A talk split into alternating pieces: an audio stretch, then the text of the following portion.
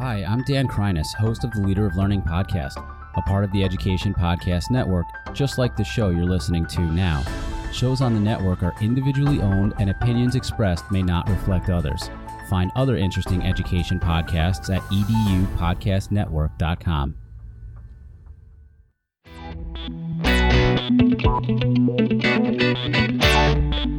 Welcome to the EduGals podcast. We are your co hosts, Rachel Johnson and Katie Atwell.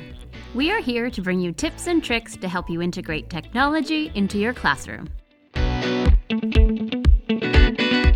In this episode, we are exploring the idea of learner variability in the context of universal design for learning. We are going to tell you what it is and then share some different strategies and resources for how you can support all learners. Let's get started.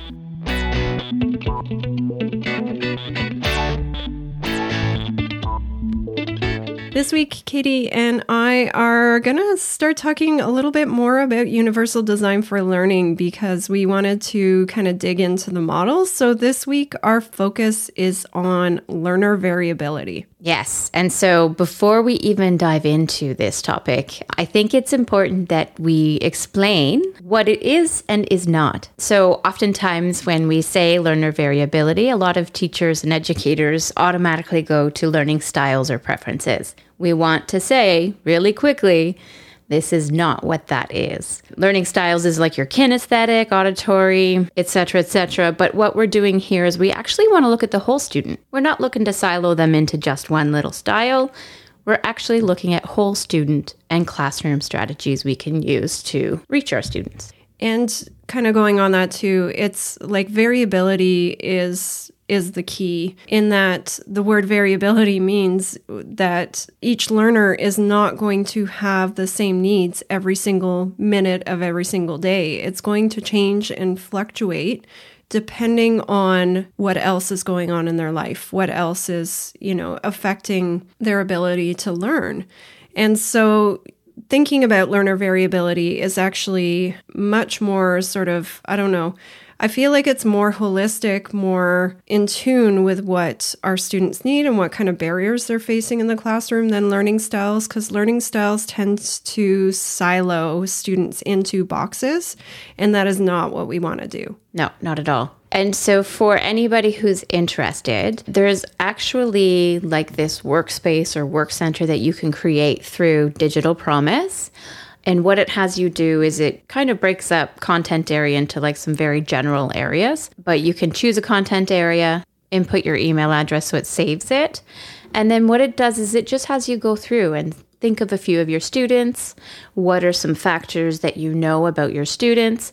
And then it comes up with some strategies. So this website is amazing. We will be sure to link that in along with that workspace link just to kind of help you get started. So, I think one of the first things I want to kind of talk about with learner variability is that the learner variability itself. So, the four factors are content, cognition, social emotional learning and student background. When you when you look at any of the resources, they are broken down into kind of four main categories of factors that affect the so, those content factors are the ones that are related to your curriculum, obviously, right? So, for like literacy, could be things like decoding, foundational writing skills, vocabulary, those sort of things. For math, it's maybe arithmetic fact retrieval, mathematical flexibility, those sort of pieces. Cognition is more about like the brain, so attention, cognitive flexibility, working memory, those sort of things. And then social emotional learning is I think that one's kind of self explanatory, but yep. looking at our emotions and how they affect our ability to learn our motivation, and finally, like the student background. So, factors like their home learning environment, their sleep, their socioeconomic status. So, it really is like taking the learner and looking at them at a whole. Yeah, and I think that's you know, particularly important because our classrooms are not the same as they were 20, 25 years ago. We have students coming from all around the world from a very wide range of lived experiences. I know right now in my classroom, I have a lot more students coming from areas of the world that are in war.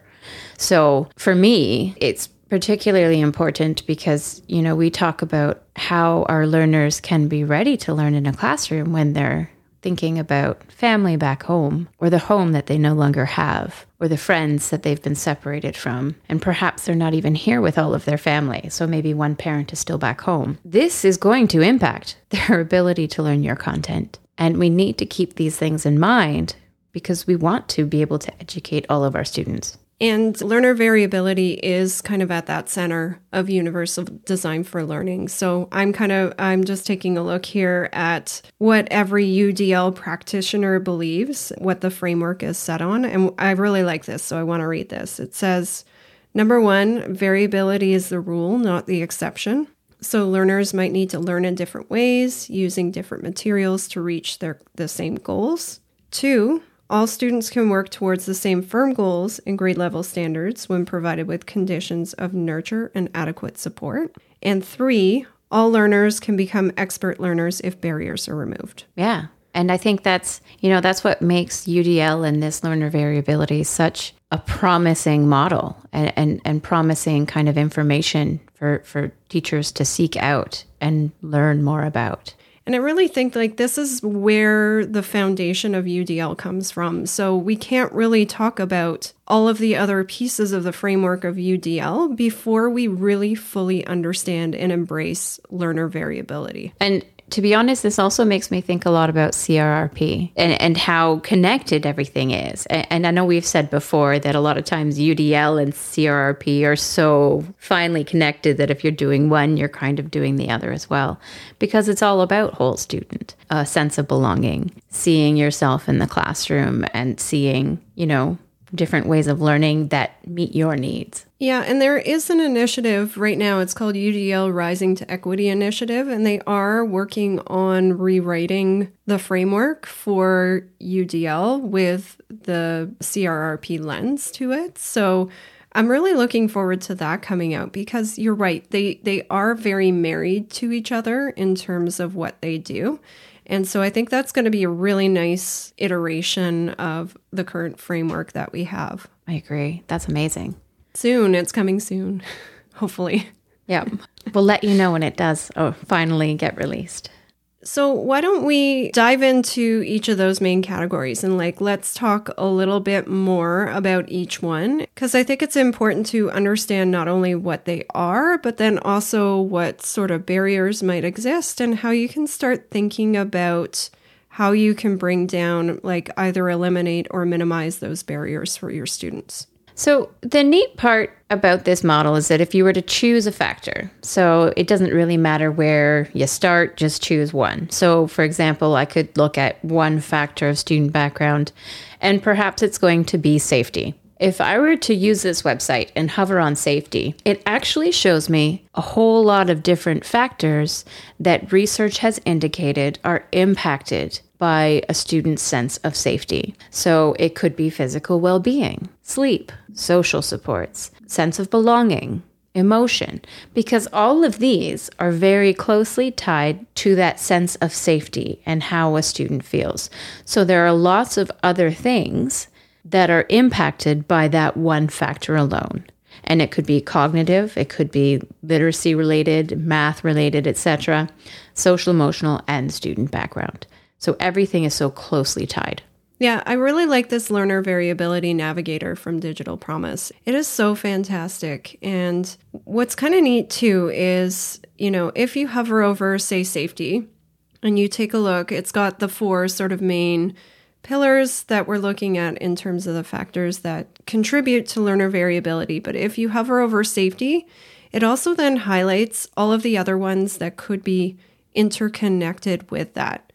So when I hover over safety, like adverse experiences are highlighted, physical well being's highlighted.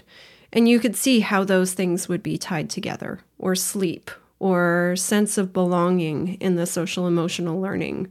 Even working memory, like if you're not feeling safe, then your working memory could be affected because your brain is kind of in that survival mode, right? And and not being able to focus on on the work that you're doing.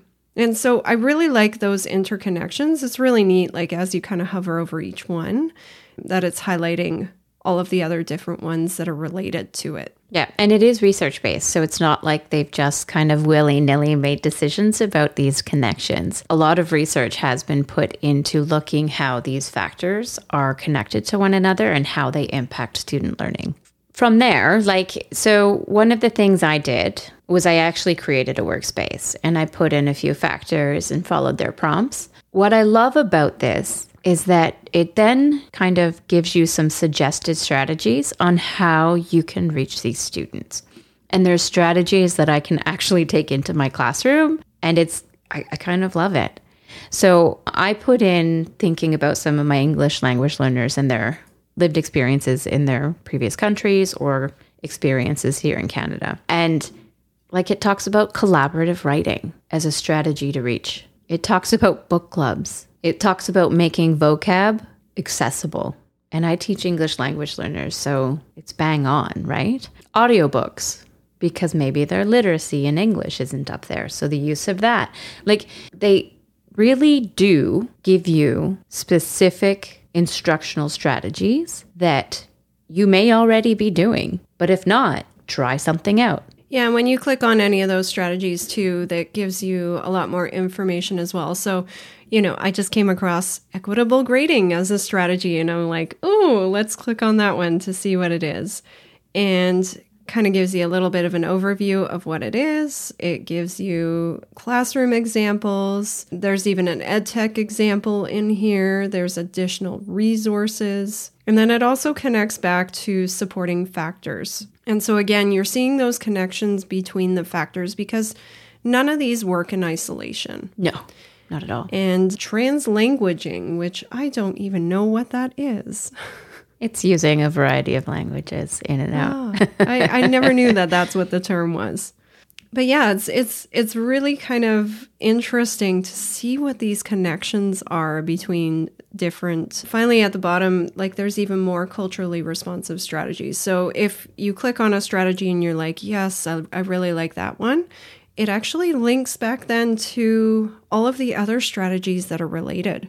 So, for equitable grading, for example, building empathies in there, developing your cultural awareness, family engagement, student led conferences, different factors, and then the strategies as well. And so you you can explore all the factors. You can explore all the strategies. Like it, it it's almost a little overwhelming in terms of the information in there, but if you kind of narrow down your search in terms of like what you really want to target, then that's going to help you find some of those strategies. And it also like gives you videos and and additional resources that you can use, which I actually kind of love. Sometimes I'm like, okay, so yeah, I need to, you know, explicitly teach vocab. What are some ways I can do it? And it's nice to see how other people do it. So like I love it. Like there's so much there for examples, videos that you can watch and kind of listen to and see how it works. This is a very powerful website.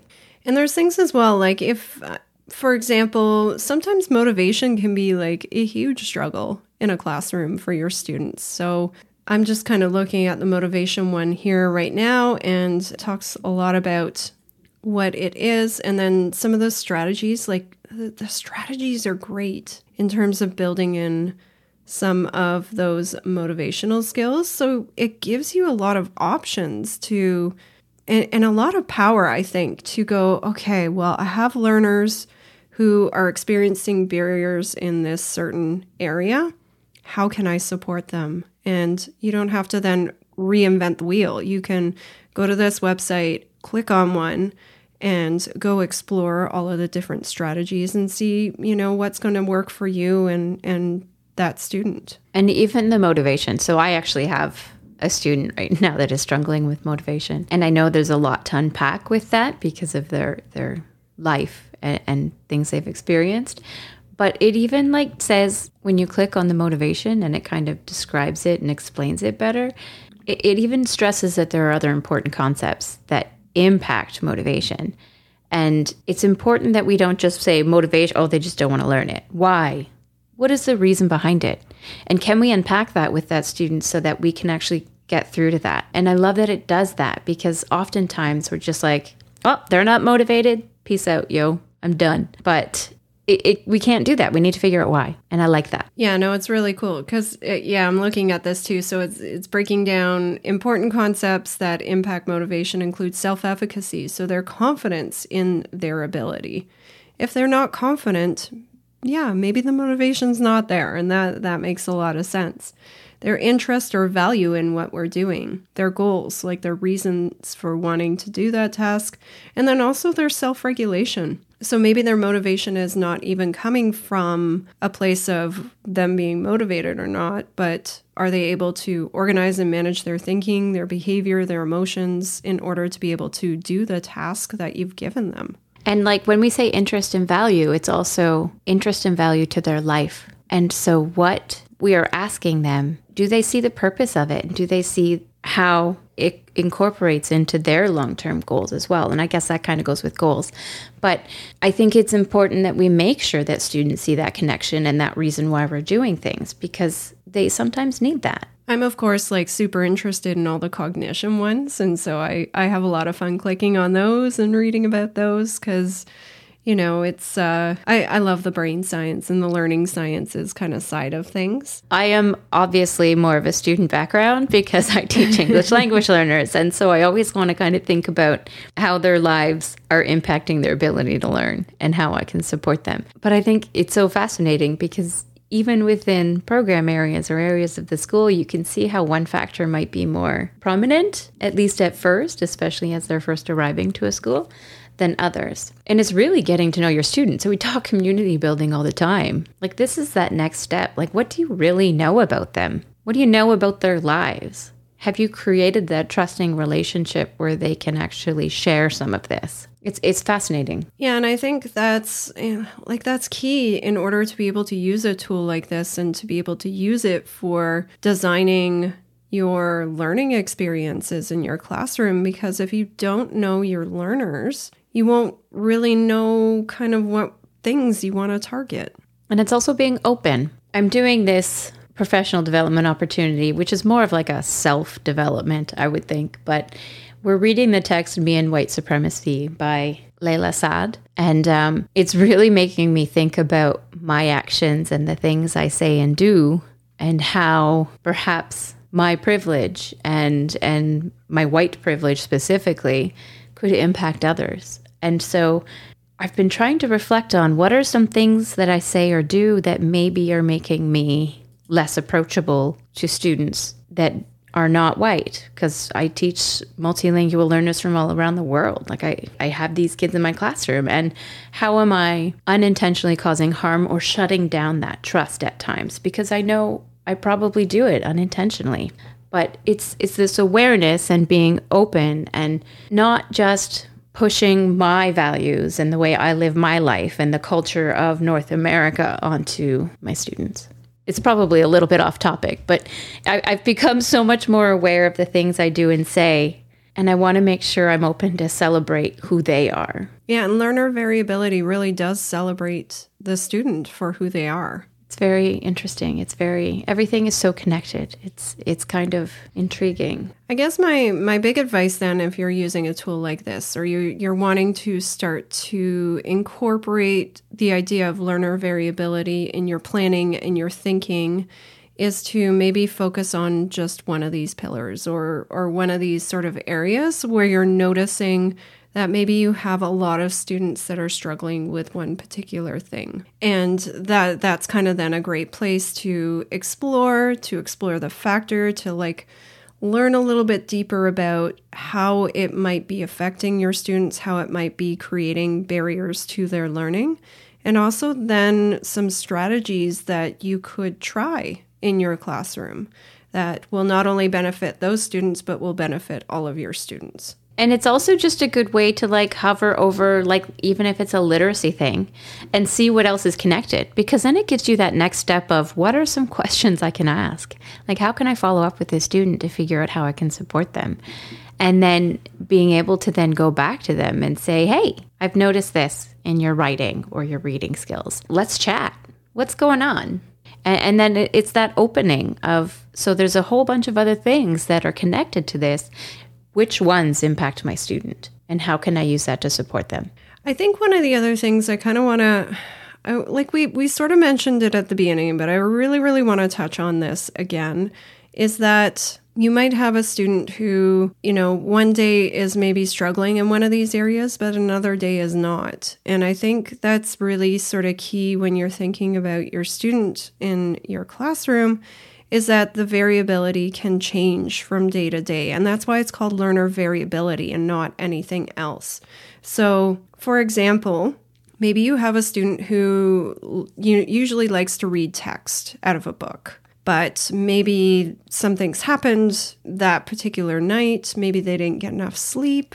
And so that's going to affect their ability to be able to focus and read that text. So maybe that day, their preference might be for an audiobook or might be for watching a video or something about that particular topic instead. I think it's just, it's really kind of key to think about that your students are not siloed into these little silos, that that variability is going to change. It's going to ebb and flow depending on what else is going on at home, in their learning environment, in their lives. And and a lot of these strategies and these these things that we can incorporate into our classroom are also going to move that along because if they don't have a sense of belonging and now all of a sudden they feel like they do belong in your classroom, you've now eliminated that factor as something that is negatively impacting their ability to learn.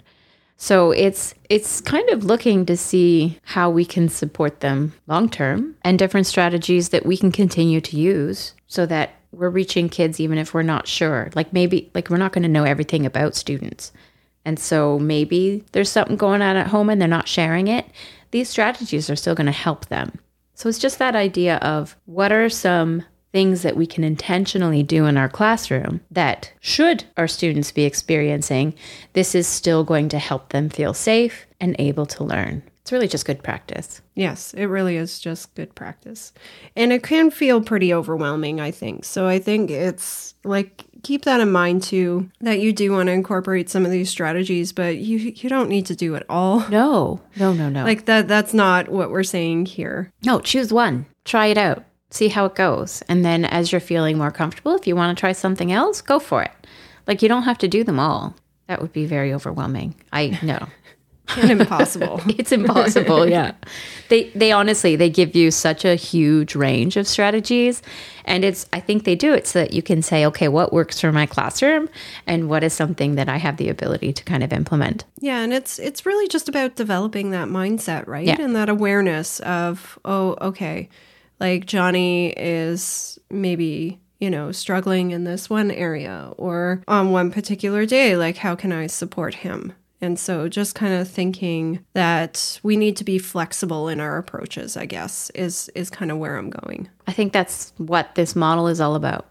So as you explore this website and as you think about your classrooms, just, you know, keep in mind that all of our students are different and just try your best to reach them where they're at and support them with whatever their lives look like in and out of the classroom.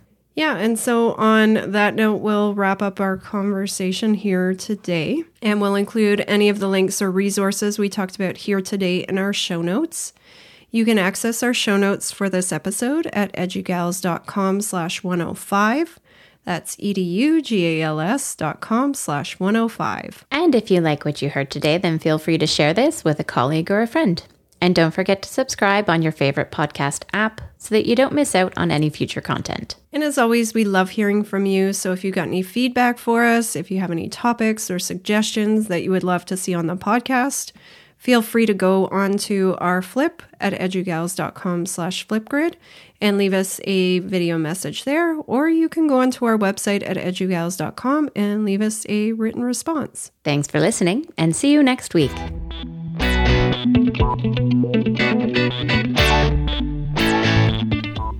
Thanks for listening to this episode of our EduGals podcast.